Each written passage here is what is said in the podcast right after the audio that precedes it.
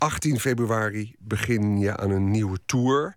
Aftrap is in Paradiso in Amsterdam. Mhm. Locatie waar je vast prachtige herinneringen aan hebt. Ja, ik heb er al een paar keer gespeeld. En eh, ook een keer op mijn verjaardag. En eh, toen hadden ze, kwamen er allemaal ballonnen naar beneden. Dat was wel het hoogtepunt. de ballonnen. Maar heb je daar niet de grote prijs van Nederland ook ooit gewonnen? Nee, dat was in de Melkweg. Ah, ja. oké. Ja.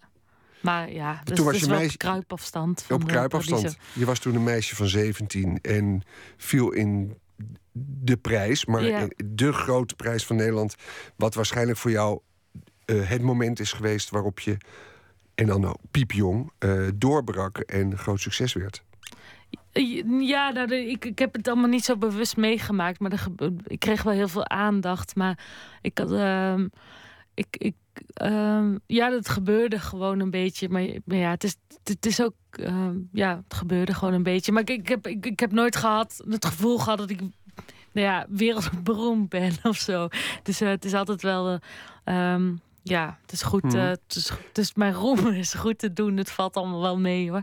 Dus ja, Over dat Ah. België, eh, want je begint nu die tour in Paradiso in Amsterdam. Ik zei, je bent ook half, half Vlaams zo'n beetje geworden. Je woont ook in Antwerpen. Mhm. Niet gedacht van, ik ga dat nou eens in België eh, allemaal beginnen?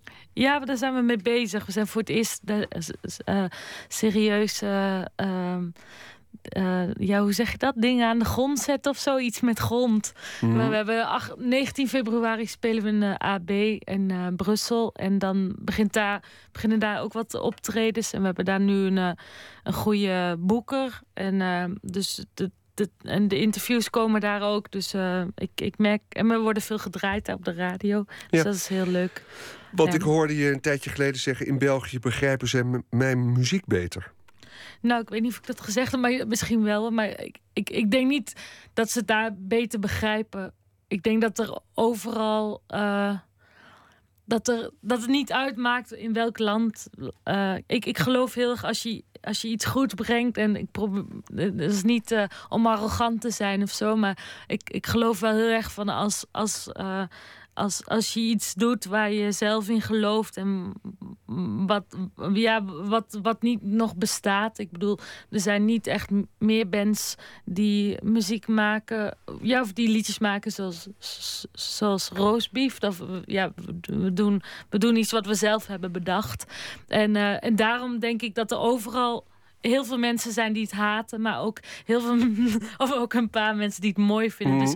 Dus, dus daar geloof ik wel in. Dus eh, ik, ja, dus ik heb niet zo het gevoel van dat ze het daar beter begrijpen. Alleen, alleen het is nu voor het eerst dat we daar serieus eh, proberen om, eh, om daar iets te doen. Dus, dus, dus nu valt het daar gewoon op. Voet En- aan de grond te Ja, krijgen. voeten dat aan de grond. je. Ja, fuck die voeten, ja. En, maar ik, ik heb wel het gevoel van... wat wou ik nou zeggen? Oh, ik had... Ik, ik, ik had, ik wou iets heel goed zeggen, maar ik ben het vergeten. Ach, Ja, shit. viel ik je in de reden. Nou, dan komt het Ja. zo meteen wel weer boven. Daar moet je nu niet naar gaan zoeken. Nee. Eh, we wilden een nummer draaien, want een heleboel mensen kennen je en weten wat het is en sommige mensen niet. En sowieso van dat nieuwe album. We hebben alles, vond ik een prachtig nummer, hebben we gisteren in dit programma gedraaid. Er is een eh, door merg en been snijdend raak mij aan met een koor en eh, beeldschoon. Maar dat was een beetje atypisch voor hoe jij normaal zingt met de band, vond ik. Laten we ook even achterwege, bovendien duurt dat vijf minuten. En het nummer Controleer mij. Ja. Wil je het introduceren? Wat is het voor een tekst? Eh, het is een. eh, ja, de- ik- wat ik leuk vind aan het liedje is dat het een beetje. De melodie is een soort kinderliedje. Het is een soort vrolijkheid, heeft het. Maar de, de tekst is vrij eh, duidelijk. en, eh, ehm, ja, ja, maar misschien moeten we het eerst draaien, of, of niet? Of, of Jawel. moet ik er iets over zeggen? Van het album Kalf. Controleer mij.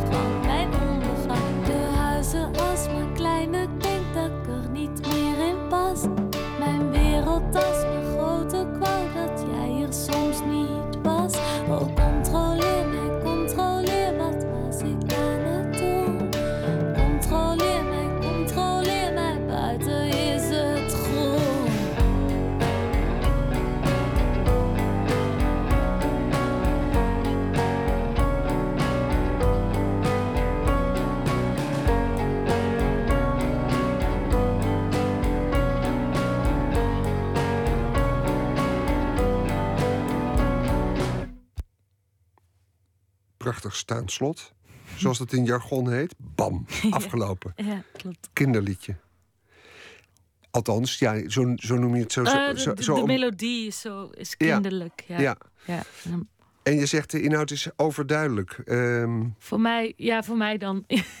het, gaat, het, gaat over dat je. Goh ja, ehm 1, 2, 3, Roos zeg het maar. Het gaat, eh, nee, eh, het gaat over dat je. ehm, dat je bijvoorbeeld als je een relatie hebt en dan eh, kan je daar heel eh, blij mee zijn. Maar ehm, de, de bomen die staan eh, voor vrijheid en een soort van feestgedrag en een soort van eh, ehm, met niemand rekening houden en ja, je, je niet te hoeven te. Je niet eh, hoeven te vertellen aan iemand wat je gaat doen of, of, of dingen uitleggen. Of, eh, ehm, en, Vrijheid. En, vrijheid eigenlijk. En dat je in de bomen klimt. Maar af en toe ga je te ver in die bomen en dan val je op de grond. En dan. eh, ehm, en, en ook omdat je. Ja, ik, weet, ik kan het niet zo goed uitleggen hoor. Maar. kijk, ik- ik- maar het, het- ja, dat je, dat je ook zegt van. ik, ik, ik, ik, ja, de huizen alsmaar kleiner. Ik denk dat ik er niet meer in pas. Mijn wereld alsmaar groter. Ik wou dat jij er soms niet was. Dus ja, hoe ouder je wordt, hoe meer mensen, je- hoe, hoe meer mensen je ontmoet en hoe meer, ja, ook, Ja, en je ook, en, en, en dan wil je gewoon dat af en toe diegene er niet is, omdat, omdat anders je wereld ook kleiner blijft. mm, ja, Ja. het is een worsteling die in andere nummers ook wel naar voren komt. Ja, De worsteling van eh, ik liet mij vroeger vallen, controleer mij nu. Controleer mij nu. Het is ook een, bijna een verzoek om hulp. Van eh, help me de boel een beetje onder controle te houden. Goh, ja, ik, ik, op, op zich, eh, dat, dat weet ik niet helemaal, maar ik, ik, ik wil altijd alles en, en alles kan niet. En eh, Mhm. dat, dat is soms in- ingewikkeld. En, ik, en eh, daar, daar, gaan, daar gaan soms de liedjes over. Het zijn allemaal je eigen teksten. ja, Misschien is wel een kernwoord van de CD verlangen. ja dat is, maar dat is altijd wel geweest. In al mijn, al mijn albums heeft, heeft verlangen eh, altijd op de voorgrond eh, gezeten. Ik ben. Ja, dat, dat, dat, dat, is, de ene kant ook het mooie aan mezelf, denk ik. Of dat vinden andere mensen leuk. Dat ik, dat ik eh, vrij. ehm, ja. al op gevoel leef. Maar eh, soms is het, is het ook niet leuk voor mezelf of voor anderen. Maar eh, ja, dat doet er allemaal niet toe. Ik ga mezelf niet. eh, ik ben. ben eh, ik vind dat ik het hartstikke goed doe. Ja, ja, ja. maar- het, het, het, het is een soort tweestrijd tussen. Misschien. Ja, als je teksten wil schrijven of muziek wil maken, dan moet je jezelf, dan moet je de teugels laten vieren, want daar moet je inspiratie op doen en het laten komen, zal ik maar zeggen. Terwijl daar ook risico's aan zitten. Ehm, je moet jezelf ook op, op andere momenten eh, binnen aan de teugels houden. nou ja, het is gewoon. Op, op, als, als je er te, te lang mee doorgaat, dan verlies je alles natuurlijk. Dus dat is, dat is natuurlijk een. Als je, er te, als je waar te lang mee doorgaat. Nou, als je, als je te, te lang. eh, te lang altijd alles op, je, op een eh, een beetje egoïstische manier doet, dan, dan eh, sta, ben je uiteindelijk alleen. Maar goed, ik eh, ben er niet zo. Ik wilde ook niet. Ja, nu klinkt het allemaal zo zwaar. Ik, ik, het is gewoon dat ik wel. eh, ehm, ja, ik weet niet zo goed wat ik erover moet zeggen. Nee, nee. Ja. nou ja, je, je, je hoeft er ook helemaal niks over te zeggen. Om, om, als we het over je liefdesleven hebben, waar je zelf mee begint dat het daar mee te maken heeft. eh, met relaties, daar, daar zing je en dicht je natuurlijk veel over. Mhm. Tegelijkertijd is het ook hard werken, want heb je een band en moet, dat, moet die band optreden. En als ik me in jou verplaats, dan moet er nu een CD gelanceerd worden. En je moet eh, Ja, ja. van het een naar het ander hard nee, werken. maar ik, ik kan wel, ik kan heel goed, ik kan me heel goed verliezen in dingen, maar ook in de muziek. Dus ik kan, ik, dat kan ik ook heel goed. eh, en, en, en ja, en, eh, en, en ik organiseer ook een hoop aan de band. En ehm, dan ben ik ja, samen met anderen, zoals Tim de drummer, die doet ook hartstikke veel en iedereen. En ik heb ook wel wat mensen om me heen die helpen natuurlijk. Maar het is wel dat ik, eh, ja, ik, voor mij is het eh, is de muziek en het, hetgeen wat ik doe. ehm, dat, is, dat is zo aanwezig in mijn leven. En dat doe, doe ik ook al mijn hele leven lang. Niet dat ik zo oud ben, maar het, het, ik, ja, Nee, het is heel vroeg bij, bij jou begonnen. het is vroeg begonnen. En, Je bent en- op je vijftiende ja. gaan optreden. Je had het niet van Ja. een vreemde, want je vader was eigenlijk ook een soort theatermaker. Hè? ja. Ehm, je kwam uit Gelderland. Ja, dat heeft het, daar heeft het mee te maken met Gelderland. Nee, Denk je? Nee, nee, nee. Ik wil gewoon iets flauws zeggen. Ja, eh, ja sorry. Nou ja, en je kwam uit een familie waarvan je vader was eh, theatermaker. En Ja. jij trad al heel snel in het voetspoor van een theatermaker door te, gaan, door te gaan optreden. En dat had dus heel snel succes. Toen was je het succesvolle meisje met eh, de wonderlijke stem. En nu is het tien jaar later. Nu ben je professioneel eh, muzikant en gaat Mhm. met de band op tournee. Ja, Dat is een, daarmee heb je dus al een carrière van tien jaar achter je liggen. Terwijl je eigenlijk nog heel jong bent. Dat moet vreemd zijn. ja nee, maar dit, is- ik, ik, ben er steeds meer achter dat het goed is zo. En, eh, ik, ik, ik, ik heb ook nooit iets anders gewild. Maar het heeft wel even tijd gekost. eh, ja, omdat ik het leuk vond om met, op mezelf te wonen. En omdat ik al vrij op mijn 17 gestopt met school was. Ehm, en dus weinig leeftijdsgenoten zag. En eh, alleen met, ja, optrad met oude dichters en eh, schrijvers. Was het natuurlijk een beetje een vreemd leven in het begin. Maar nu eh, ja, kan ik mij steeds meer. Ja, voel ik mij steeds meer goed bij hetgene eh, met wat ik doe. En daar kan ik mij ook volledig in geven of zo. En, eh, en net zoals dat ik mij soms verlies in dingen, kan ik mij ook heel goed geven in dingen. Dat heb ik allebei wel. En, eh, alleen het is, het is altijd een beetje veel van alles. En, en, soms werkt dat. Soms is het een topcombinatie. En soms is het geen topcombinatie. Ja. Is het moeilijk om. eh, je hebt natuurlijk op een gegeven moment een soort imago. En het imago was een beetje. Het leuke meisje. En, eh, Leuk, leuk, Dat, leuk. dat was je ook. Ehm, Je kan, als je de teksten van deze CD ziet. en de muziek ook, die is, die is somberder en zwaar, zwaarmoediger dan, eh, dan de, de teksten die je eerder maakte. Als ik me niet vergis. Ja, ik, ik vind dat zelf niet. Hoor. Ik, vind, ik denk dat die anderen net zo somber zijn als. eh, ik denk dat eigenlijk deze nog het ja, Oh, je vindt meest hem juist. hoop, hoopvolle. Oké. Ja, Eh, of het is wel somber. Het is wel, het is, maar ik, ik, ik, ik denk dat ik nooit over. Ik, ik luister ook alleen maar trieste muziek. En, eh, ehm, maar het- ik vind het wel.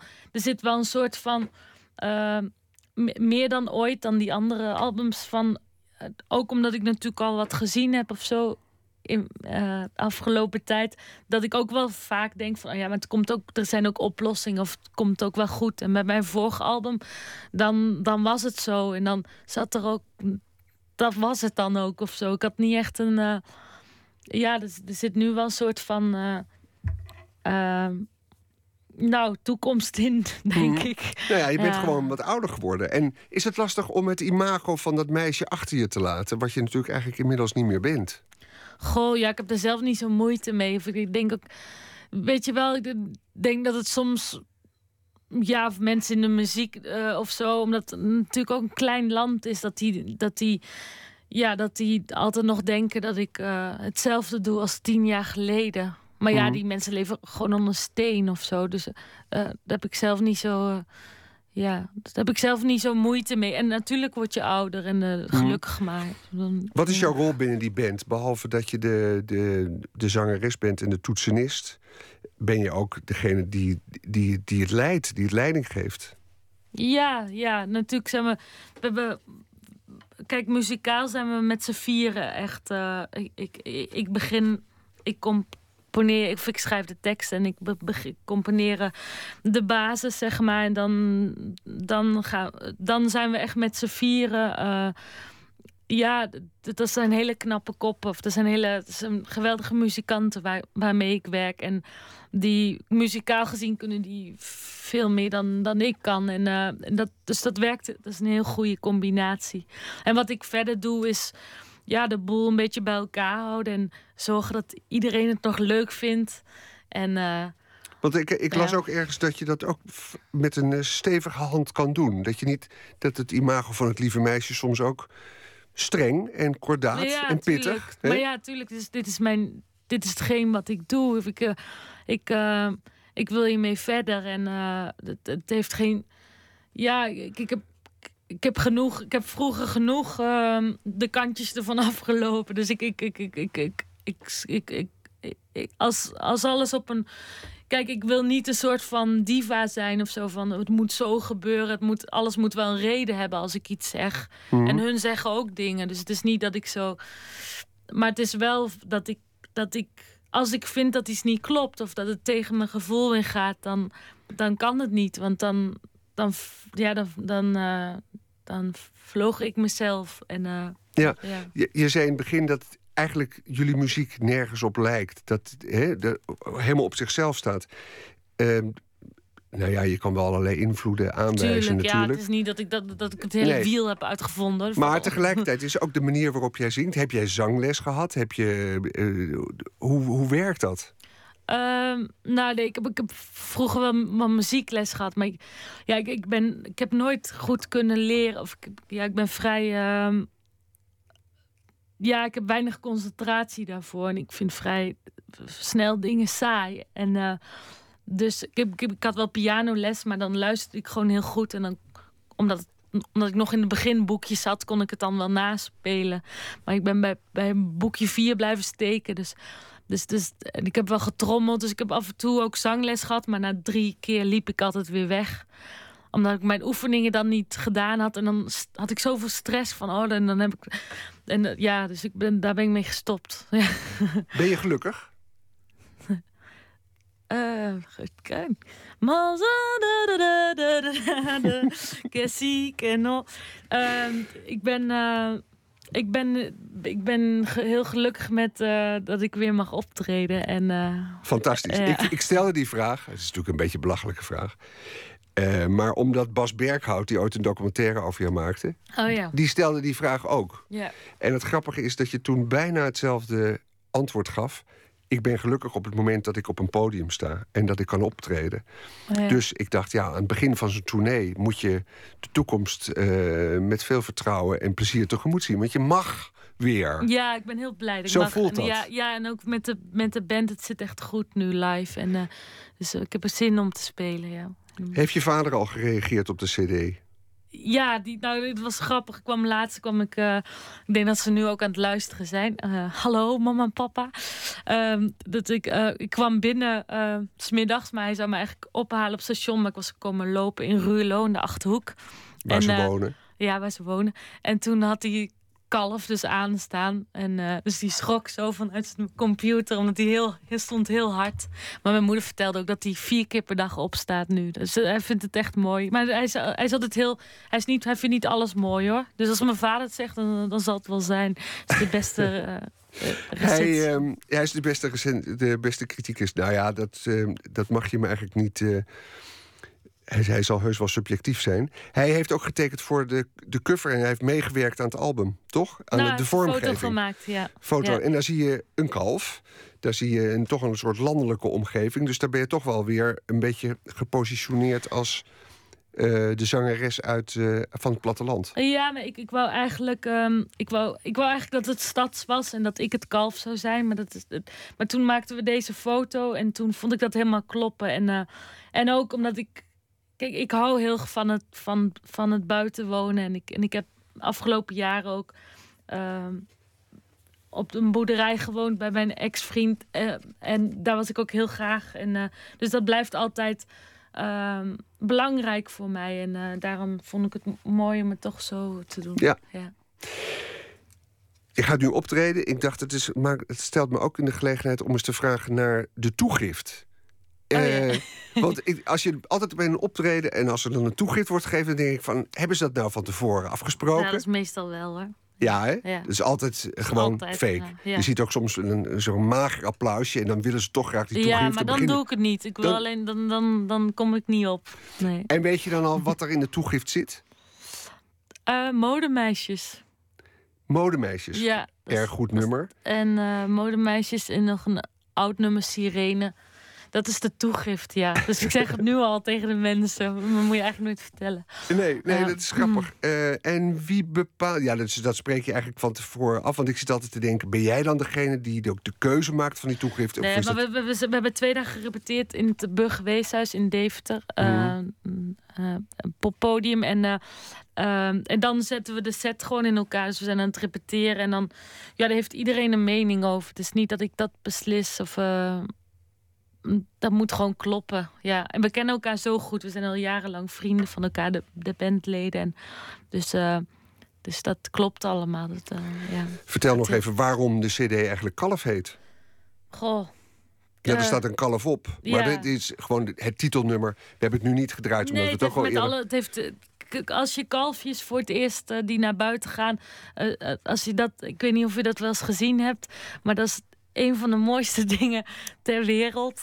Die zijn, ja, die, die benen die gaan overal naartoe en, en die en, en, en ze, ze, zijn blij en ze rennen, maar ze, ze zijn ook, ja, ze, ze vallen ook omdat ze nog niet. Ik weet niet, het is heel, dat ziet er heel spastische bewegingen ook. Als ze hoe oud zijn dan? Daar weet ik veel hoe oud Gewoon ze zijn. als ze voor het eerst de buitenlucht in. Ja, dan mogen ze de stal uit. En dan zijn ze zo hyper. En zo voel ik me, of zoals ik nu praat, voel ik me nu ook een beetje zo. en verder heeft het te maken met, uh, met die liedjes zoals wat je zei, controleer mij en kalf. Dat ik mijzelf een soort uitschel van dom kalf, dom wicht. Als je uh, toch weer bezweken bent aan uh, de verleidingen. Ja, maar ook niet, niet, dat ik het zo erg vind hoor, van mezelf. Maar uh, het is meer een, uh, een knipoog om mezelf uit te schelden. Ik vond het mooi. En het klopte. En ik vind kalf een goed woord. Het is een goed woord. Kalf. Kalf, kalf, kalf. Ja, zo is het helemaal. Ja. ik heb het onmogelijke van je gevraagd door uit te leggen waarom een tekst een tekst is zoals het er ja. stond. dat is altijd ingewikkeld. en dat moet je eigenlijk bij poëzie misschien helemaal niet doen. Prachtige poëzie in deze songteksten en prachtige muziek erbij gemaakt. Het, uh, de CD Kalf, Roos Rebergen. Fantastisch dat je hier was. Roosbief op tournee. Prachtige CD. Gaat hem luisteren. Zometeen, dank dat je er was. Zometeen een tweede uur Nooit meer slapen. Na het nieuws van 1 uur. Tot dadelijk.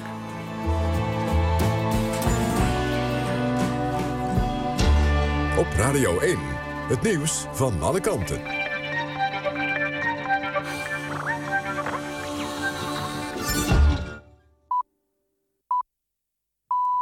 Het is 1 uur Patrick Holtkamp met het NOS-journaal. De man die ervan wordt verdacht dat hij in de Amerikaanse staat North Carolina... drie moslimstudenten heeft doodgeschoten... had een heel wapenarsenaal in huis.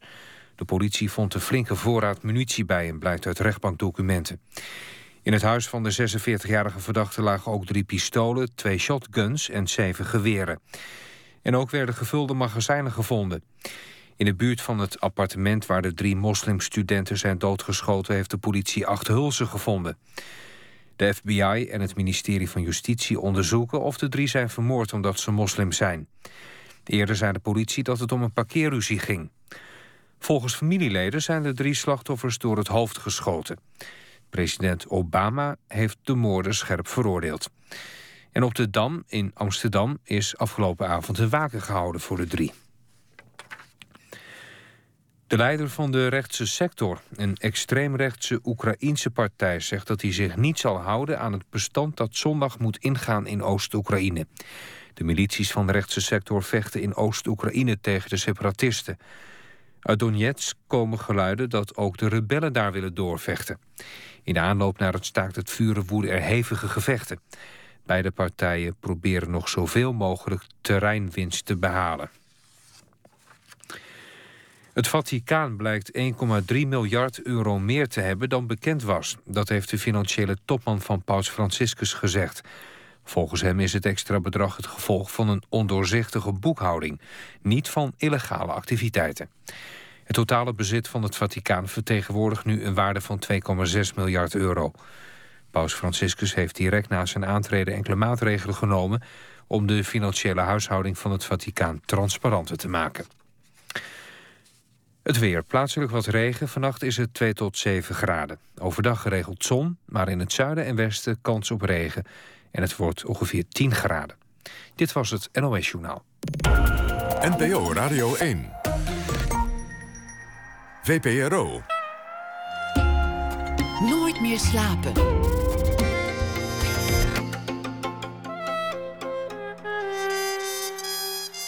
Met Anton de Goede. Welkom terug bij Nooit meer slapen. Nog een uur te gaan. In 2007 schoot een 18-jarige jongen acht mensen dood op zijn middelbare school in Finland. De documentaire Pekka toont een reconstructie van de aanloop naar die gruweldaad. Straks een gesprek met filmmaker Alexander Oei. En van een paar kleine lieve woordjes tot halve romans. Het is te lezen op website liefdesbiecht.nl. Na half twee praten we met de initiatiefnemer, theatermaker Nita Kersten... die liefdesgeheimen verzamelt die mensen anoniem opbiechten. Maar we beginnen dit uur zoals gebruikelijk met een schrijver of dichter... die reageert op iets wat er in de wereld is gebeurd. En voor de laatste keer deze week, voor de vijfde keer... doen we dat met Carolina Trujillo. Goedenavond. Oh, Goedenavond. We mogen eigenlijk wel goeienacht zeggen. Ja, dat uh, hoopte ik al. Ik hoor een ruis op de lijn. Waar bevind je je? Ja, sorry. Ik heb me niet helemaal aan de afspraak gehouden. Ik ben in het café ingegaan vanavond. oh, dat was een goede reden. Dus ik sta nu buiten op een wat stillere plek, hoop ik. Ik ook dat ik niet onderbroken word door een voorbijganger zo meteen. Nee, ik introduceer je nog even voor de mensen die misschien wel nu voor het eerst luisteren. Je bent Uruguayaans-Nederlands. Ehm, want je bent op al heel vroeg, toen je een jaar of vijf was, geloof ik, naar Nederland gekomen. Um, er wordt altijd over jou gezegd dat je on-Nederlandse romans schrijft. Je boeken ademen op alle pagina's Zuid-Amerika. Zoals te lezen in De Bastaard van Malabrigo, bijvoorbeeld. En ehm, het vorig jaar verschenen boek De Zangbreker. Dat belandde op de longlist van de Librisprijs. Uh, dat een beetje ter introductie. Ja, je zit daar in het café. Ehm, en je bent dus even naar buiten gelopen om ons kont te doen van uh, wat je vandaag opviel in het nieuws. Wat was het?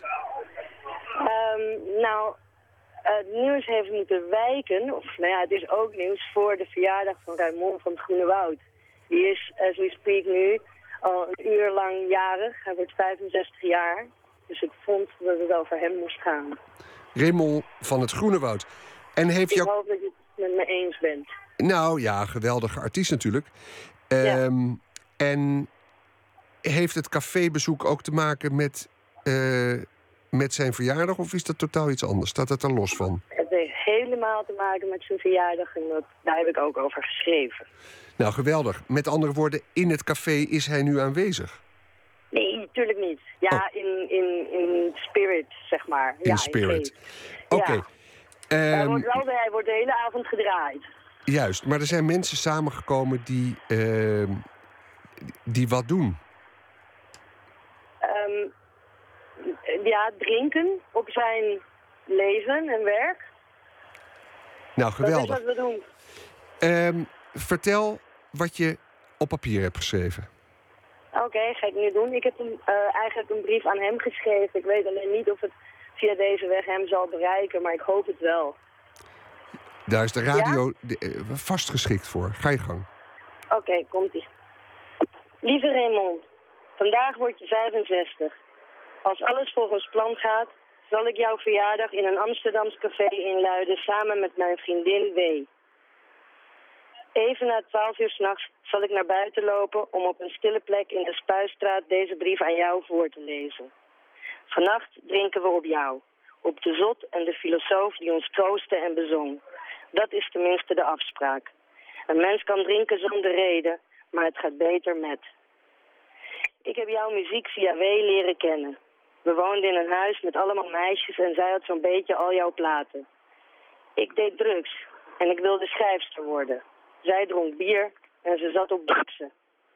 Als je ooit over me schrijft, zei ze, vermoord ik je. Ik ken haar als een vrouw die haar woord houdt. In de twintig jaar dat we in dit rad zitten, hebben we veel gedronken, W en ik. We versierden drugs en we versierden drank en we versierden jongens. En meisjes ook. We vonden de liefde, we werden erdoor vermorzeld. We kwamen weer boven, zoals dat gaat. Met een lever groter dan je hart. Dan hingen we zingend over de balkonrand. Vlaanderen boven. Jij was erbij als we, als we wonnen en je was erbij als we verloren. Je hebt ons doen vollopen en je hebt ons doen leeglopen. Vannacht drinken we op jou en morgen, morgen gaat Wee mij vermoorden. Namens de meisjes, Raymond, dank je wel voor de liefde, de woorden en de muziek. Heb de gelukkigste verjaardag van je leven tot nu. En blijf voor altijd bij ons, hier. En mocht je een keer in de Spuistraat zijn, loop dan binnen in dit café. Vraag naar Wee en drink er eentje op mij, omdat ik dan hartstikke dood ben. Nou, dat is uh, pittige, stu pittige stuf. Uh, zeg, deze W, bevindt die zich nu in het café? Ze is net weggegaan voor ik zou gaan voorlezen. En waarom uh, dreigde ze met het feit dat je nooit over haar naar buiten mocht treden? Dat weet ik eigenlijk niet. Dat heb ik haar nooit gevraagd. Hmm. Zal ik dat morgen doen? Nee, ik zou het maar even stilhouden dat je het over de gehad hebt. Want uh, ja, uh, of dat helemaal goed komt tussen jullie dan, dat is dan dus toch de vraag. Ja. ja. Problemen. Maar het is in ieder geval een ode aan Raymond van het Groenewoud... die uh, begrepen zou hebben deze tekst beter dan ik op dit moment, denk ik. Zaten er, zaten er verwijzingen in naar zijn werk eigenlijk? Ja. Ja. Um, ja, zeker twee. Misschien drie. Um, ik weet niet of ik ze zo snel kan vinden. Nou ja, namens de meisjes. Dat is vanwege dat lied van meisjes maken ons kapot, meneer. Toch? Juist. En um, wat nog meer? Um, nou ja, dat hij ons bezong, dat was ook vanwege dat nummer meisjes. Uh, uh, Carolina Trujillo. Dit, Carolina Trujillo, ga naar binnen, want het is uh, een februari-nacht. En uh, als je veel op hebt, dan is alcohol en kou niet goed in combinatie met elkaar. Is dat te merken dan? Nee, nee, nee. Ik was al bang voor die gevolgtrekking, maar je klonk helder en duidelijk. Heel erg dank voor een week lang goede bijdrage. Geen dank. Het dat was best leuk om te doen, maar wel een beetje zwaar. Oké. Ga naar binnen. Dank. Okay, en tot horens. Okay, We gaan niet naar Raymond van het Groene Woud luisteren, maar wel naar uh, iemand uit Missouri, Nathaniel Radcliffe. Hij is tuinman en singer-songwriter. En van zijn EP Closer is dit het openingsnummer Liverpool.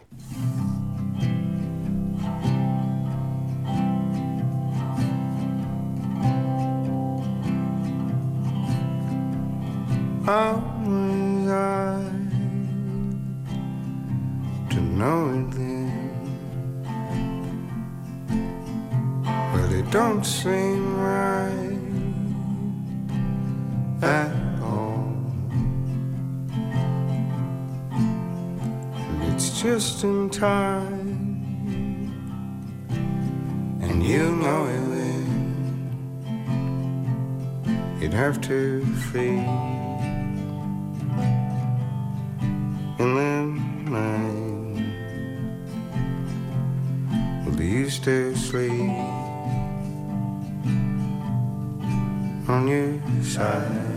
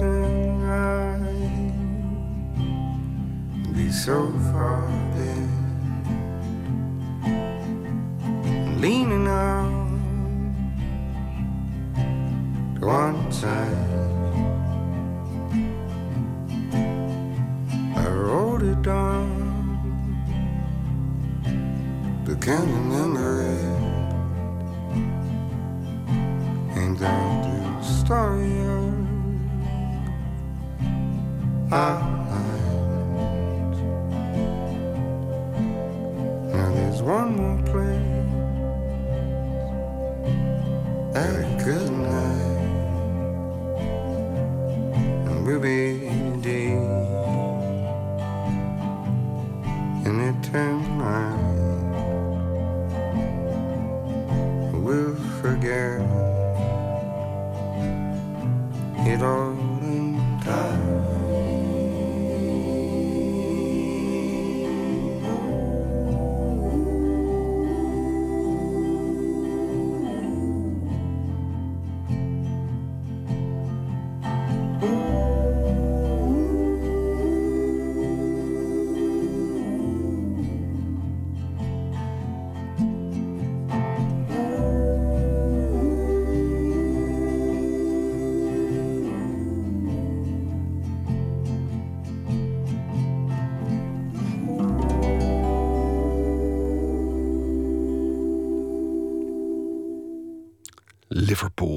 Een nummer van de Amerikaanse singer-songwriter Nathaniel Radcliffe.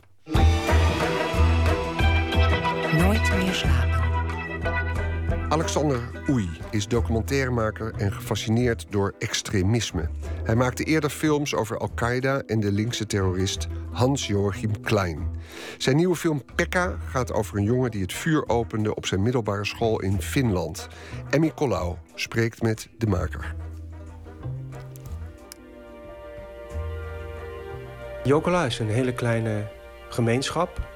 En het, eh, de huizen liggen heel ver uit elkaar met grote tuinen er, eromheen. En dus toen ik voor het eerst aankwam daar, toen eh, gaf de GPS gaf aan dat ik er was in het centrum. Maar het centrum bestond uit twee hele lelijk, of drie zelfs, supermarkten. En eigenlijk de, de kern van het stadje is een benzinestation. Dus het is heel desoriënterend. Daarnaast lag er nog een kroeg waar de mensen om 11 uur al dronken zijn, s ochtends.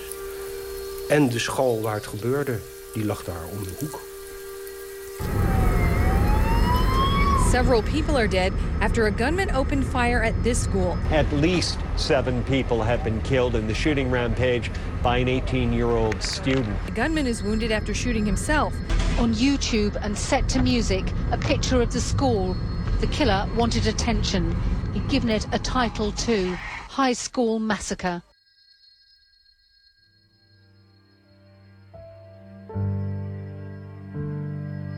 Pekka Erik Aufinen was een uh, jongen van 18. Zat op middelbare school. Was vrij uh, serieus geïnteresseerd in geschiedenis. En daardoor, omdat hij zo ontzettend bloedserieus ermee bezig was... met marxisme ook, hij las Marx en dat soort dingen... een gauw een buitenbeentje in de school. Want de rest van de leerlingen zijn veel bezig met kleren en muziek... maar verder niet met Marx. Dus hij viel al gauw buiten de boot. En uh, was wel ja, goed, sociaal niet heel erg goed uh, onderlegd. Dus had wel wat vrienden, maar het is niet helemaal duidelijk of dat echt vrienden waren... of dat, die ook, dat dat ook de uh, jongens waren die hem pesten en dat soort dingen. Dus dat, was, dat is vaag. Maar dat hij niet echt in een sociale kring zat, dat is duidelijk.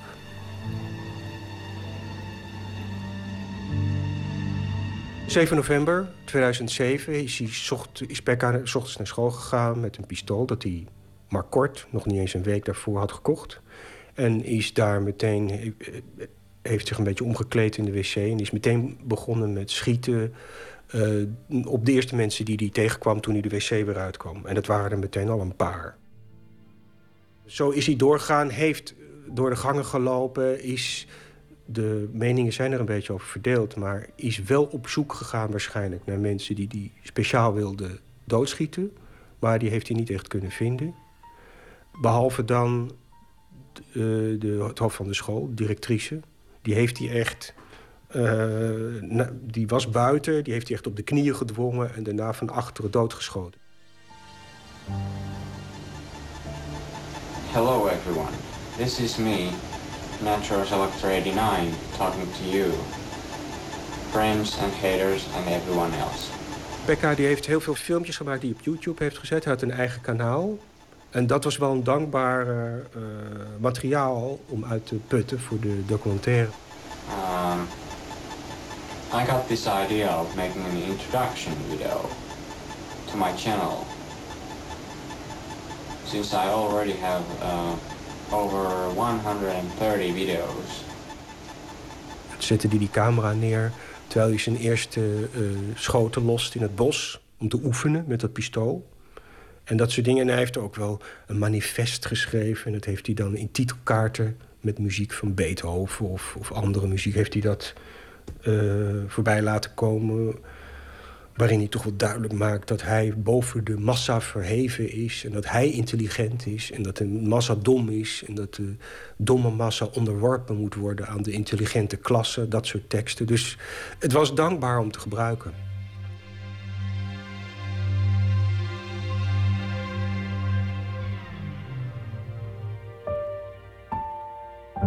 Soms begin je met een onderwerp, over een onderwerp na te denken... en een jaar later of een half jaar later denk je er niet meer over na... en denk je, nou, het was kennelijk niet zo... Uh, bleef niet meer zo hangen in mijn hoofd of zo. Dit is wel, en ik weet ook niet precies wat het is... maar um, het blijft fascineren omdat het zo onbegrijpelijk is... dat je, hoe is het mogelijk dat iemand zoiets doet? Hoe ver moet je wel niet afraken van de realiteit en van sociaal verkeer en van alles en iedereen. Dat je, weet namelijk dat je het nooit gaat halen. Het is een soort verkapte zelfmoord vaak. Omdat ze eerst anderen doodschieten en daarna zichzelf. Dus wat zit daarachter? Kijk je dan van als documentaire maken of is het ook iets waar je zelf dan, uh, in zoverre je dat kan opsplitsen, maar raakt het je ook echt? Nou, wat me wel raakt is iemand die dus geïsoleerd is. Ik was zelf op, uh, op, school niet echt geïsoleerd... maar ik zat ook niet in sociale groepen heel erg sterk of zo. Dus ik kan me wel voorstellen dat je buiten de boot valt. Dat kan ik me wel heel goed voorstellen. Maar uh, dat je zo ver afraakt dat je, dat je mensen gaat doodschiet... dat kan ik helemaal niet meer volgen. En uh, dus ik, ja, ik zat... Je, je zit er wel een beetje vanuit de persoonlijke hoek naar te kijken van het is eng omdat je misschien bang bent dat je het ook zelf, weet je wel, zou kunnen doen. Ik bedoel, als, als het al mogelijk is in Finland, een land wat helemaal af is... hoe ver moet het dan gaan voordat je zelf ook een keer doordraait? En, dus die, die angst zit er wel bij. En dat vind ik toch wel typisch dat je dat zegt van hoe ver zit ik er van af. Terwijl bij mij komt het wel dichtbij, omdat ik dan denk... Ik heb zelf ook op zo'n school gezeten. Wie weet was ik wel doodgeschoten. Of mijn kinderen of mijn naasten. Maar ik heb me eigenlijk nooit bedacht dat ik zelf zo door zou kunnen slaan. Is dat heel naïef? Nou ja, ik denk, kijk, het is niet alleen scholieren die doorslaan. Het zijn natuurlijk ook, uh, we hebben hier ook een paar gevallen gehad. Tenminste, op Koninginnedag, die man die uh, door de stoet heen reed en uh, dat soort dingen. Dus mensen slaan door. Ik bedoel, dat gebeurt.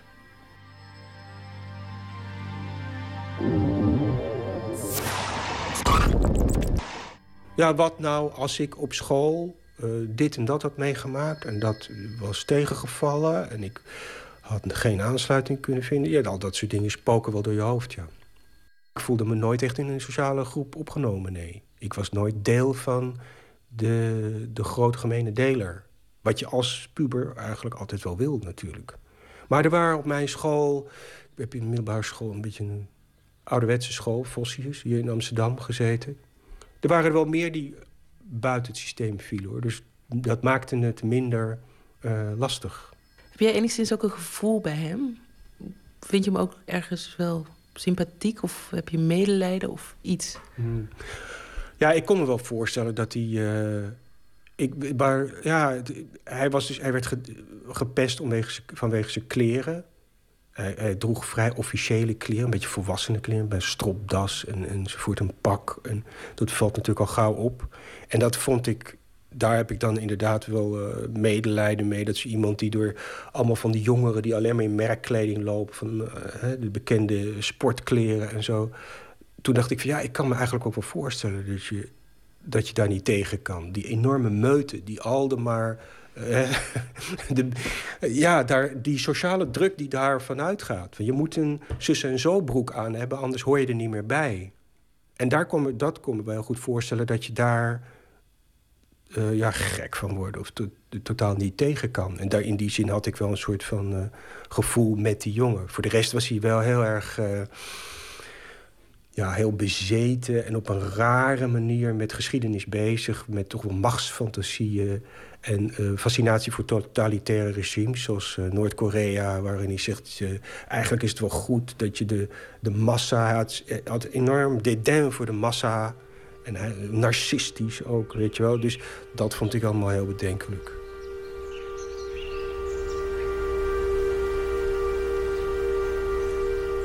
Het is een, echt zo'n klein dorp waar heel veel gezwegen wordt.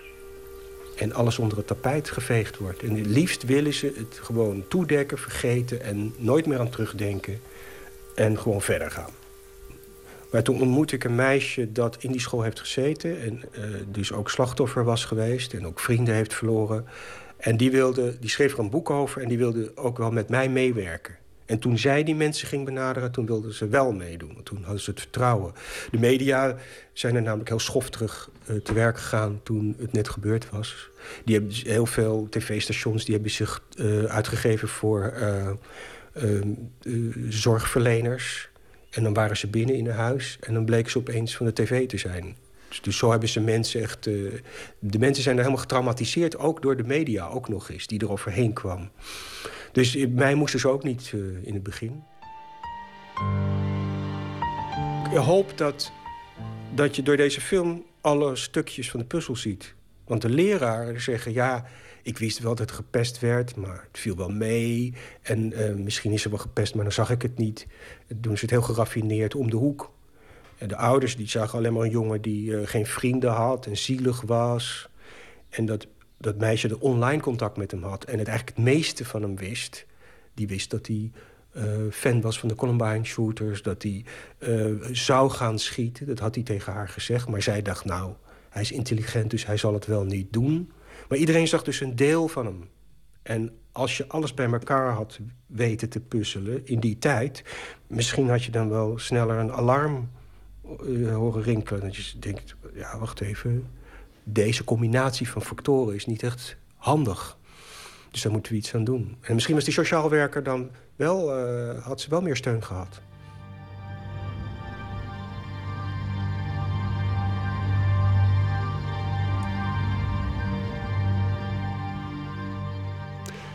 Pekka, de documentaire van Alexander Oei. Te zien vanaf volgende week in de bioscoop. Een bijdrage was dit van Emmy Collau.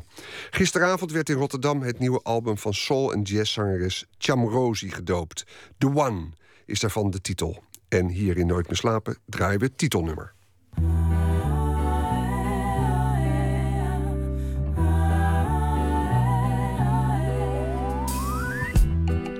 The one that is here when everybody else is gone. The one that is near when you think you're all alone.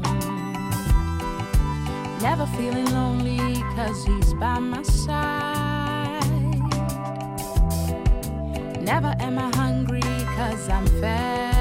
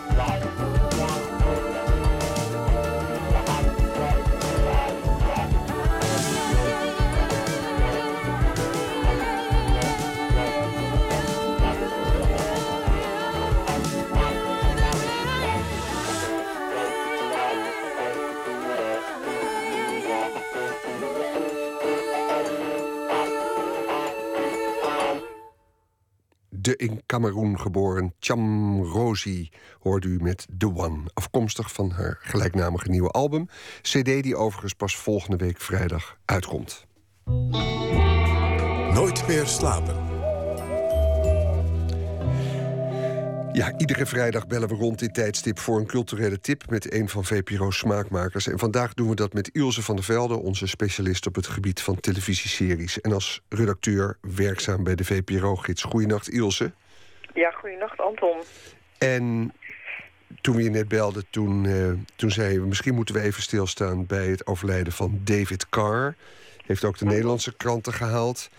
Um, maar ik geef je graag het woord om even iets over hem te zeggen. Wie was hij en waarom heeft dat jouw dag eigenlijk somber gemaakt? Nou, David Carr, dat was de, de go-to uh, stem uh, als het gaat om uh, ja, all things media. het was een, een, boegbeeld van de, van de New York Times. Hij was trouwens ook de, de ster eigenlijk uit die documentaire Page One over de New York Times... die een paar jaar geleden uitkwam. Hij uh, was iemand die zich absoluut geen knollen voor citroenen liet verkopen. Uh, beroemd is zijn, ehm, zijn, zijn die video waarin hij met de mannen van Vice News praat. En, en ze even enorm op hun nummer zet. Die werd ook vandaag gepost op Twitter. Ja, hij, hij was... Um, hij was pas 58, dus dat is natuurlijk vreselijk jong. En nou had hij wel een heel bewogen uh, leven. Hij, uh, hij heeft een, uh, een heftig drugsverleden waarover hij, waarover hij een prachtig boek heeft geschreven overigens. hij heeft ook nog kanker gehad ergens onderweg, maar was al jaren oké. Okay. En had een gezin en twee volwassen dochters waar hij vol trots over twitterde. Dat volgde ik dan ook allemaal. En... Ja, een scherpzinnig journalist, uh, enorm goed analyticus. Uh, en een heerlijke tone of voice ook. Mm -hmm. En schijnbaar uit het niets gisteravond in elkaar gezakt op de redactievloer van de New York ja, Times. Ja, in het harnas gestorven. Dat is wel heel erg mooi. Ik, ik uh, las in aanvankelijk nergens de doodsoorzaak. Niet in die obituary van de New York Times zelf. Maar ik vond vanavond wel op Twitter dat hij... Um, longontsteking scheen te hebben. Wat wel verbazing wekt, want hij was eerder uh, die avond dat hij stierf, was hij nog, deed hij nog een paneldiscussie. Uh, met Snowden, Edward Snowden. Dus uh, nou ja, als je dan een longontsteking hebt. Maar goed, het was natuurlijk iemand met een enorme, een enorme werk, werkethos. Ja. David Carr, Ilse van der Velde. Nou ja, jij gaat hem missen. Um, is er eigenlijk een link met de series die wij van jou besproken willen horen nu? Ja, want hij was mediajournalist. Ja, ja, en uh, ik, ik, zat dus op Twitter vanwege hem, maar um, kort daarop kwam de New York Times met een, uh, een verhaal uh, met cijfers over uh, de internationale uh, expansiedrift van Netflix. En daarin stond het verbazingwekkende nieuwtje dat er in Nederland al 940.000... Uh, wacht even, 940, ja ik zeg het goed, 940.000, even nadenken, uh, abonnees zijn van Netflix. Bijna een miljoen dus. Bijna een miljoen dus, ja. En, ja. en ik heb even nagekeken hoeveel abonnees UPC heeft. Dat is iets meer dan een miljoen, maar ontloopt elkaar niet veel meer. Nee, verrast jou dat? Kijk, um, Nederland is ook... ja, ja. Nederland is ook altijd het land geweest van de Engelse en Amerikaanse pockets en, uh, en hardcovers. Uh Omdat wij gewoon bijna Engels als tweede taal hebben.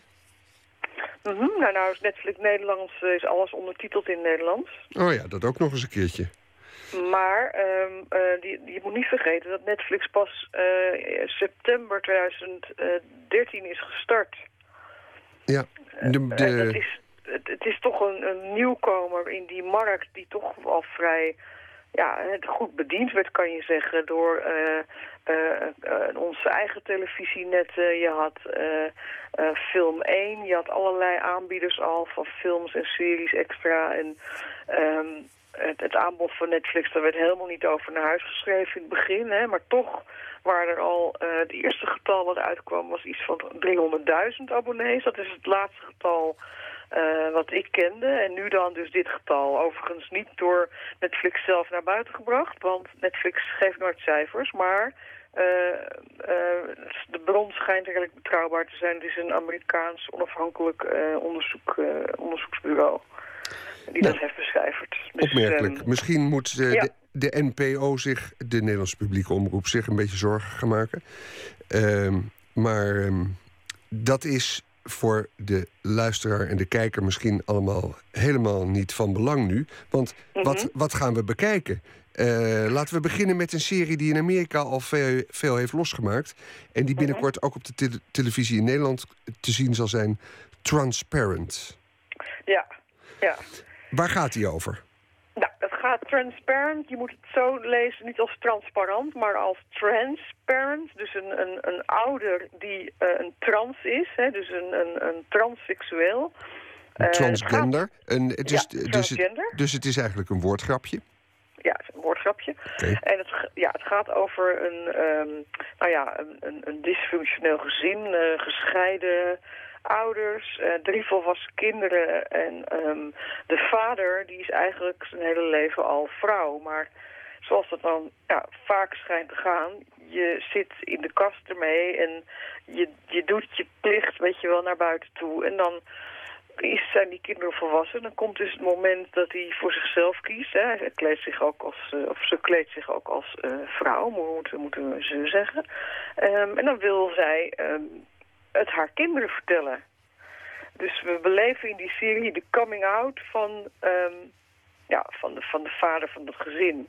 Mm. Uh, nou, dat klinkt allemaal heel serieus en zwaarmoedig. Maar het mooie is van Jill Soloway, de regisseuse en de schrijfster van die serie... dat ze het met ontzettend veel humor doet, heel veel compassie en niet zwaar. Dat is wel een gave, want het is natuurlijk nogal een onderwerp... Uh, wat ook erg leuk is, erg fijn om te zien, het, is, het heeft de look en feel van een beetje van een Hollywood film uit de jaren 70. De leader is ook enorm aantrekkelijk. Uh, er zit een soort nostalgie in. Oké, okay, aanbeveling dus. Erg, ja, echt leuk. Het begint 6 maart bij de VPRO. Oké, en die Jill Soloway is trouwens degene die ook Six Feet Under gemaakt heeft. Over de begrafenisondernemers. Ja, dat is dat zo. Ja, dat is ook, ook heftig, uh, heftig onderwerp en uh, met veel humor uitgewerkt. Ja. Um, Oké, okay. nou dat moeten we dus in de agenda zetten, 6 maart. Of, of uh, op een andere manier tot ons nemen. 6, 6 maart bij de NPO, op mm -hmm. VPRO, op Nederland voor NPO 2. En dan was er nog een spin-off, een afgeleide mm -hmm. van de succesvolle serie Breaking Bad. Ja, ja, inderdaad. Better Call Saul heet het. Um, Better Call Saul, dat is de, de, de leus die die advocaat Saul Goodman had in Breaking Bad... waarmee hij zichzelf altijd uh, aanprees. Nou, en dat is nu de titel van, uh, van de lang verwachte spin-off van um, Breaking Bad... gemaakt weer door Vince Gilligan... Um, met, um, uh, met Bob Odenkirk in de hoofdrol. En uh, nou, iedereen stond natuurlijk doodsangst uit van, oh jeetje, uh, spin-off, ja, als het maar geen slap aftreksel is. Nou, dat is het zeker niet. Daarvoor is die Vince Gilligan gewoon een veel te goede schrijver. Er wordt wel een beetje gemopperd van, oh ja, weer diezelfde visuele stijl. Hè, en die grapjes, een camera die overal op kan duiken als het ware. Hè. Je, je, ziet het van alle hoeken gefilmd waar je het niet verwacht. Um, maar ik vind dat, uh, dat vind ik, uh, ja, ik vind het zelf heerlijk om te zien. Het is zo goed gemaakte, zo goed gemaakte televisie. Het is, uh, ja, er zijn weinig, weinig makers die dat zo kunnen hoor. Oké, dus dat gaat een succes worden naar jouw idee. Ilse, dit was op dit moment waar we tijd voor hadden. Dank voor je bijdrage. Uh, goeienacht. Dag. Dag. En voor meer informatie over de besproken onderwerpen kunt u terecht op de website cinema.nl. Hier in Nooit meer slapen nu muziek. De Indian is een nieuwe Nederlandse band afkomstig uit Den Haag, die zich laat inspireren door bands als Jefferson Airplane, Fleetwood Mac. Hun eerste EP heet Cologne en daarop staat onder meer dit nummer, Trouble.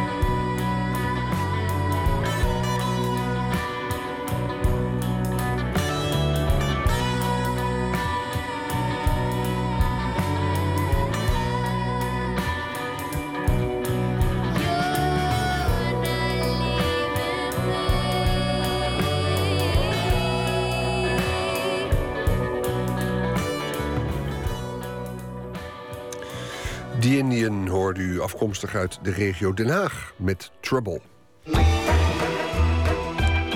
Nooit meer slapen. Het is 12 uur geweest en dat betekent dat het Valentijnsdag is. De liefde blijft een van de sterkste drijfveren voor de mens. En wat we zoal denken, laten of juist uitvreten door de liefde... kunnen we sinds middernacht opbiechten op de site liefdesbiecht.nl. Onze verslaggever Botte Jellema neust alvast rond... tussen de berichten, de biechten en ontmoet initiatiefnemer Nita Kersten. Ik bewaar nog steeds de oude boxershorts van mijn ex. Mijn beste vriend en ik waren verliefd op dezelfde vrouw. Zij zijn gelukkig getrouwd en ik denk dagelijks aan haar. Ik haal elke ochtend een koffie verkeerd in plaats van een dubbele espresso. Dan kan ik langer naar de jongen kijken die de koffie maakt. Wanneer je slaapt, kijk ik naar je en dan geef ik je stiekem een aai over je bol. Dit is een liefdesbiecht van een anonieme afzender. Uh, opgebiecht op de site liefdesbiecht.nl. Jij weet echt niet van wie het is. Ik weet het echt niet. Nee, ik krijg het hartstikke anoniem binnen. De vader van een klasgenootje van mijn zoontje is bijzonder aantrekkelijk. Grappig, heeft een eigen stijl, kijkt me altijd net iets te lang aan en heeft de leukste verhalen. Ben het bonnetje kwijt van mijn man, anders was ik hem gaan ruilen voor die leuke andere papa. Uh, Liefdesbiecht is eigenlijk een soort online kabinet voor liefdesgeheimen. Um, ik heb het opgericht omdat ik uh, op dat moment in mijn leven zelf ook erg bezig was met wat voor plek ik uh, de liefde in mijn leven moest geven. En het viel me ook op dat liefde eigenlijk voor de meeste mensen mooi is, maar toch ook vooral heel ingewikkeld. Dat merkte ik in gesprekken met uh, goede vrienden en dus ook in eigen ervaringen. Mm -hmm. Ik vroeg me af, wat zou er gebeuren en wat voor beeld zou je van de liefde krijgen als je een plek maakt waar iedereen eerlijk kan zijn en eerlijk kan zeggen uh, wat iemand bezighoudt. Mm. Zo ontstond het idee. Ik dacht, dan moet ik iets verzinnen waar mensen het anoniem kunnen afleveren. En uh, dat werd een site. Al die jaren heb ik al die liefdesliedjes nooit begrepen, totdat ik jou tegenkwam. Je moet weten dat mijn concentratie daalt tot ver onder nul als je de werkvloer komt oplopen. Je hebt geen idee hoe graag ik met jou hand in hand wil lopen door de vele straten die Amsterdam lief is. Liefs, een stagiaire. Heel afwisselend. En dat vind ik ook echt charmant daaraan. Uh, het zijn de heftigere dingen. Uh, mensen die uh, in lange huwelijken zitten en verliefd raken op iemand anders. Maar wat ik er mooi aan vind, is dat de meeste mensen die biechten daar eigenlijk gewoon heel oprecht mee worstelen en proberen daar een plek voor te vinden. Maar ook hele lichtvoetige dingen, charmante dingen. Zo van: ik heb eigenlijk een oogje op het meisje bij de koffiebar. Maar ik durf het niet te zeggen. Weet je wel, dat soort verhalen. Nou ja, en misschien helpt het dan om, om dus een verhaal op uh, liefdesbiecht.nl te zetten. Hoe kan dat toch? Dat het is inmiddels 2015. Alles mogen we zeggen. We gooien ons hele leven op Twitter en op Facebook en alles. En dan toch, dit blijft, blijft ingewikkeld. Ja, maar liefde is, is, het is denk ik het allerbelangrijkste wat er is voor een mens. Maar het is ook niet stoer. En niet iets wat je graag deelt, denk ik. Ik merk zelf ook uh, dat ik het soms best moeilijk vind om te vertellen aan mensen dat ik een project heb over de liefde. Oh, echt? Ja, ja. Omdat, ja, er hangt misschien toch iets omheen, iets, iets kwetsbaars en ook iets, iets tuttigs. Uh, terwijl het eigenlijk zo'n essentieel iets uh, in je leven is. Mm. Dus uh, ik vind het wel tof om het toch aan te gaan. Wat maakt het tuttig dan? Het is niet tuttig. Maar ik denk dat mensen misschien bang zijn dat het ze uh, te gevoelig maakt. Of. Kan je dat voorstellen? Ik bezoek bijna dagelijks de pagina van mijn ex-vriend op Instagram. Anoniem, uiteraard. Ik heb er een sport van gemaakt om uit de foto en bijbehorende teksten van alles af te leiden. Hij gaat trouwen met zijn nieuwe vriendin dit jaar. Het voelt een beetje fout, maar ik geniet er erg van hem te begluren. Ik word ook wel gesteund doordat ik uh, merk dat, uh, dat het mensen ontzettend aanspreekt. Ik krijg zoveel reacties op dit project. Eh, dus, en, die, en die site die loopt gewoon storm. Dus, dus dat is toch wel heel bijzonder. Eh, nou heb je een mooie selectie voor ons gemaakt. Die we, die we kunnen laten horen. Van kleine berichtjes, soms wat grotere berichten. Maar je krijgt soms halve romans binnen, vertelde je me. Ja, klopt. Het is heel leuk om te merken dat als het over de liefde gaat, mensen ook ontzettend poëtisch worden. dus eh, sommige mensen schrijven inderdaad behoorlijke verhalen. Eh, soms gedichtjes ook. En andere mensen die uiten zich in uh, één korte hartekreet. Heb je enig idee, want er moet een motivatie achter zitten... waarom mensen dit dan toch willen delen, terwijl het zo intiem is. Heb je enig idee wat, wat de drijfveer is om dat dan op, op je site te zetten? Nou, ik kan me voorstellen als het bijvoorbeeld gaat om iemand die uh, eigenlijk in een relatie zit, maar uh, verliefd raakt. Uh, dat is natuurlijk not done in onze samenleving. In principe ga je gewoon niet vreemd, dat is fout. Maar ja, het, het, kan je wel gewoon overkomen. En ik kan me voorstellen dat het in zo'n geval best fijn kan zijn dat er een plek is waar je er in ieder geval even over mag praten. En ik heb het idee dat de mensen die op deze site iets achterlaten, daarvan krijg ik de indruk dat die ook echt hun best doen om dat zo goed mogelijk vorm te geven in hun leven. Maar nogmaals, het zijn niet alleen zulke dingen. Het zijn ook uh, mensen die hartstikke vrijgezel zijn, maar verliefd en het niet durven te zeggen of onbereikbaar of wat dan ook. Ik kende je als kleine jongen, wild en bij de hand. Ik kende je als puber, pukkelig en zelfverzekerd. Ik kende je als neefje van mijn man. Tot die ene zomerse dag, het verjaardagsfeestje op het strand. Jouw blik op mijn blote benen. Jouw bovenarmen in de zon. Een golf van hitte door mijn lijf. Ik kende je nog niet als man. Nou, ik vind het wel elke keer best wel intens. Als ik uh, mijn uh, mailbox open en uh, er gaat een wereld voor me open van iemand anders zijn gevoelens. Dat uh, had ik van tevoren nooit verwacht, maar dat is, uh, ja, dat is echt wel bijzonder. Krijg je wel eens dingen binnen waarvan je denkt van... oh mijn hemel, bijvoorbeeld een vergelijkbaar project. Je kent het vast, briefgeheim. Ja. Daar kon je dan uh, gewoon een brief naartoe sturen. De meest idiote dingen kwamen daar ook binnen. Maar er zaten ook brieven tussen. Dat je dacht van, ik hoop niet dat dit echt waar is. Mensen die anderen echt iets fysiek hadden aangedaan... en daarmee rondliepen of... Ik geloof dat er zelfs briefjes tussen zaten van mensen van... De, het is mijn schuld dat hij is overleden. Oh, wauw. Ja, ik ken het project. Het is ook echt een te gek project. Ja. Ik denk dat er misschien twee of drie uh, berichten zijn binnengekomen... die heb ik ook niet geplaatst. Die gewoon nasty waren. Uh, vertel, vertel. Uh, nou ja, waarin mensen ook gewoon hele lelijke dingen zeggen over anderen. Zo van, ik haat je, ik walg van je. Dat soort heftige heftigheid waarvan ik zoiets had van... Nou, daar gaat dit project gewoon niet over. Verder probeer ik alles te plaatsen. Ongecensureerd. Precies. Ja. Ik vond je shirt net terug onder mijn bed. Hij lag er kennelijk al weken en toch rook hij nog naar je. Gek, zoals geuren herinneringen terug kunnen brengen. En het allergekste, dat jij uit mijn leven bent gewandeld en het stuk hart dat ik nu zo duidelijk voel missen, met je mee hebt genomen.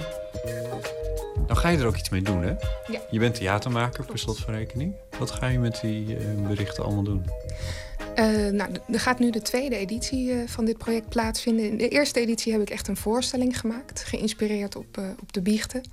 Maar dit keer ga ik ook andere kunstenaars uitnodigen. Dus singer-songwriters, schrijvers, fotografen. En wat moet er uitkomen?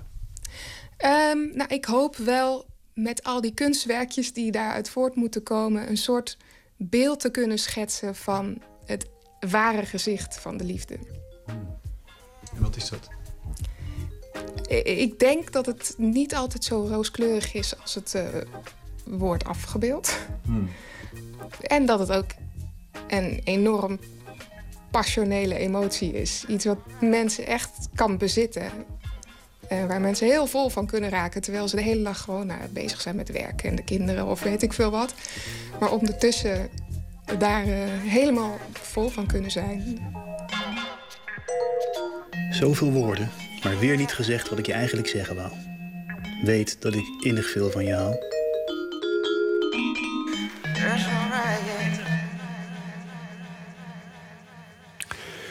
En dat was Nita Kersten over haar site liefdesbiecht.nl. Sinds 12 uur zojuist is de site geopend en kan men er anoniem verhalen over stiekeme liefdes kwijt. En uh, die verhalen zijn daar natuurlijk ook te lezen. U hoorde trouwens de stemmen van Arthur Kneepkens en Maaike Dubelaar. En de repo reportage werd gemaakt door Botte Jellema. De biechten zullen ook dus worden gelezen door kunstenaars... die er een programma met theater, muziek, installaties, fotografie... en beeldende kunst van maken. Zie ook liefdesbiechten.nl. We gaan luisteren naar de inmiddels 72-jarige Swamp Dog... die al 60 jaar lang in de muziek actief is... want als 12-jarig wonderkind trad hij, trad hij al op. Hij deed dat toen nog onder de naam Little Jerry. Van Swamp Dog is dit Prejudice is alive and well.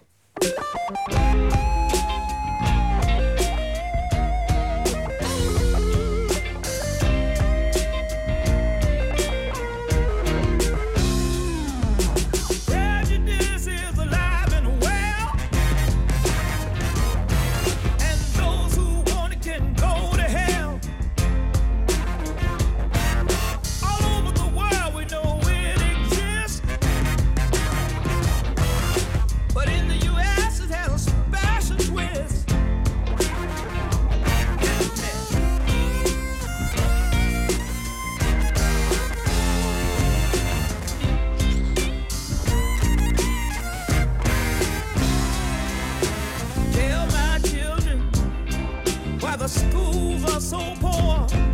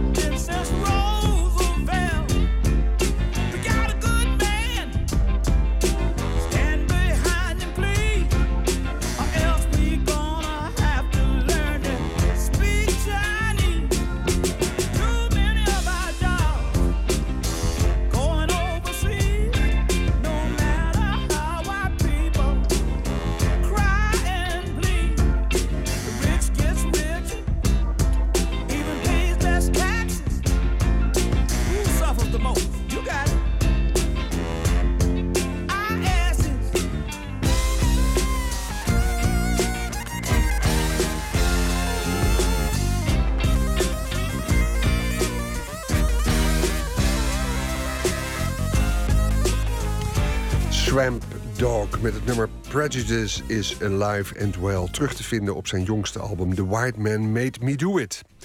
Dichter Menno Wigman leest deze week in dit programma vijf gedichten voor die hem na aan het hart liggen. Wigmans meest recente bundel is Mijn naam is Legioen, waarin hij terugblikt op de eerste tien jaar van de 21ste eeuw.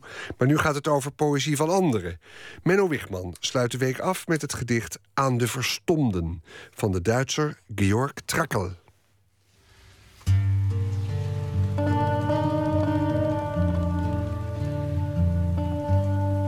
Gisteravond, gisternacht, las ik een gedicht van Georg Trakl. Uh, een door mij zeer bewonderde dichter. Die uh, moet situeren, nou, uh, vrij eenvoudig. Die een eind aan zijn leven maakte door een overdosis cocaïne te nemen tijdens de Eerste Wereldoorlog. Hij is niet oud geworden. En het tweede gedicht van hem dat ik graag zou willen voorlezen... is echt een grote stadsgedicht. En het heet in het Nederlands Aan de Verstomden. O, de waanzin van de grote stad. Als s'avonds bij zwarte muur mismaakte bomen staren. Uit zilveren masker de geest van het kwaad kijkt. Licht met magnetische gezel de stenen nacht verdringt. O, het verzonken luiden van de avondklokken. Hoer die onder ijzige rillingen een dood kindje baart. Razend zweept Gods toorn het voorhoofd van de bezetenen.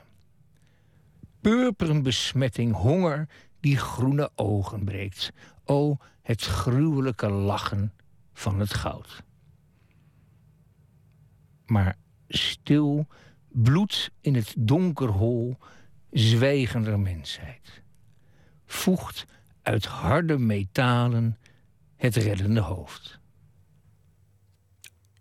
En dat was Menno Wigman met het gedicht Aan de Verstomden van de Duitser Georg Trakl. Volgende week stelt Hanneke van Eiken voor ons een kleine bloemlezing samen. En hier eindigt nu het is twee minuten voor twee. Deze editie van VPRO's Nooit meer slapen.